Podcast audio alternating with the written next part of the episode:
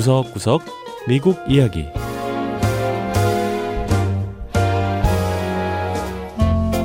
미국 곳곳의 다양한 모습과 진솔한 미국인의 이야기를 전해드리는 구석구석 미국 이야기 장량입니다. 아, 미국에선 여름방학이 보통 6월부터 8월까지 약 3개월에 달하는데요. 이렇게 긴 여름방학 동안 학생들은 summer camp라고 하는 여름 활동에 참여합니다. 수영부터 승마, 연극 등 summer camp의 종류는 무척 다양한데요. 미 중북부 미네소타주에는 한국에 관한 모든 것을 배우는 캠프가 매년 열린다고 합니다. 한국 문화 캠프라고 불리는 이 특별한 summer camp 현장을 찾아가 보죠.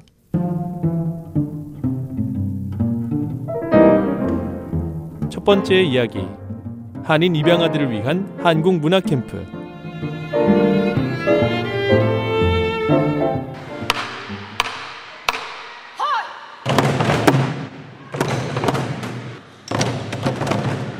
우렁찬 북소리가 체육관 안에 울려 퍼집니다. 한국 전통 북과 춤은 일주일 동안 열리는 한국 문화 캠프에서 빠질 수 없는 수업입니다. 한국 문화 캠프의 일레인 엑스테드 원장은 캠프의 역사가 무척 오래됐다고 설명했습니다. 한국 문화 캠프는 1977년에 시작됐습니다. 한국에서 아이를 입양한 부모들, 특히 백인 부모들이 주축이 됐었죠. 부모들은 입양한 자녀가 모국인 한국의 문화에 호감을 갖고 또 한국 문화를 경험할 기회를 주고 싶어 했고요. 결국 매년 여름마다 열리는 여름 캠프로 자리 잡게 됐습니다. 안녕하세요. 미네소타주 세인트폴 지역의 한 학교에서 열린 한국 문화 캠프. 참가한 학생들과 자원봉사자들은 안녕하세요 라는 한국말로 인사를 나누며 하루 일정을 시작합니다. 올해는 유치원에서 7학년까지 총 235명의 학생이 참여했는데요. 자원봉사자는 250명으로 오히려 더 많았습니다. 자원봉사자 대부분은 캠프 참가 학생의 부모님들입니다. 그러니까 우리 한국 문화 캠프는 온 가족이 참여하는 캠프인 거죠. 그런가 하면 캠프에 참석했던 학생들이 10대가 돼서 봉사자로 참여하기도 하는데요. 올해는 이들 10대 청소년 봉사자가 100명에 달합니다. 또 청소년 봉사자를 거쳐서 성인 봉사자가 되는 경우도 많습니다. 캠프에 참석한 아이들 옆에서 듬직한 형으로 도움을 주고 있는 파커 옐리 군 역시 청소년 봉사자입니다.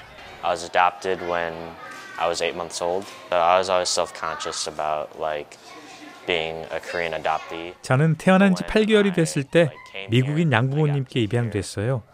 피부색이 다른 한국인 입양아로 남의 시선을 의식하며 살았죠.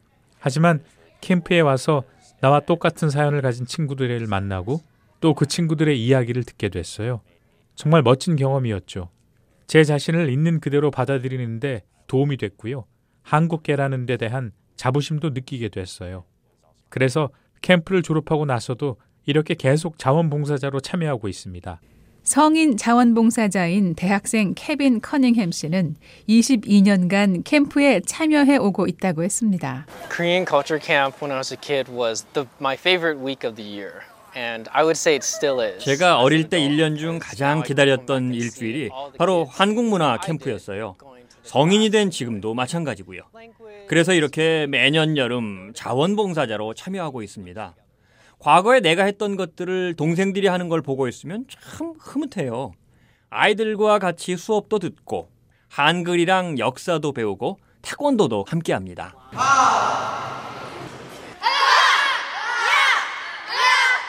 교육 담당인 홍주리 씨는 교사들을 모집하고 수업을 짜는 일을 한다고 했습니다. I love to see those the kids who are exciting. 캠프에서 열심히 배우고 또 다양한 활동을 즐기는 아이들을 보고 있노라면 정말 보람됩니다. 그래서 14년째 이 일을 하고 있는 것 같아요. 캠프에서 아이들을 가르치는 일이 정말 행복합니다. 한국문화 캠프의 엑스테드 원장은 본인도 한국에서 딸을 입양했다고 했습니다. 1990년대 캠프 신청자는 700명에 달할 정도로 한인 입양아가 많았다는데요. 지금은 매년 250명에서 300명의 학생이 등록한다고 했습니다. 하지만 입양아는 줄었어도 캠프 졸업생들이 가정을 이루어 그들의 자녀를 데리고 오는 경우도 많고 지역 한인들도 참여하기 시작하면서 캠프의 방향이나 내용도 조금씩 바뀌고 있다고 했습니다. 예를 들어 자부심에 관한 수업의 경우 과거와는 내용이 좀 달라졌습니다.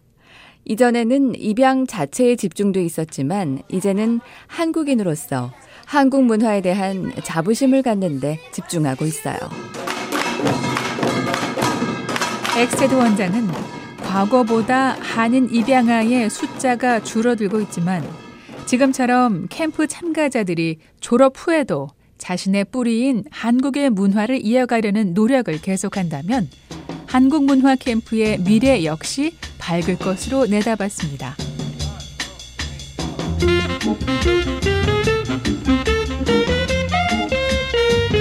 두 번째 이야기. 미국 학생들의 개학 준비. back to school 쇼핑. 3개월에 달하는 긴 여름방학을 끝내고 이제 학생들은 학교로 돌아갈 시간이 됐습니다. 미국에선 보통 8월 말에서 9월 초에 개학을 하고 학생들은 새 학년으로 올라가는데요. 개학을 앞두고 빠질 수 없는 것이 바로 back to school 쇼핑입니다. 학교 생활에 필요한 학용품이며 옷가지 등을 구입하는 개학 준비 쇼핑에 나서는 건데요. 미국의 개학 시즌 풍경을 만나볼까요?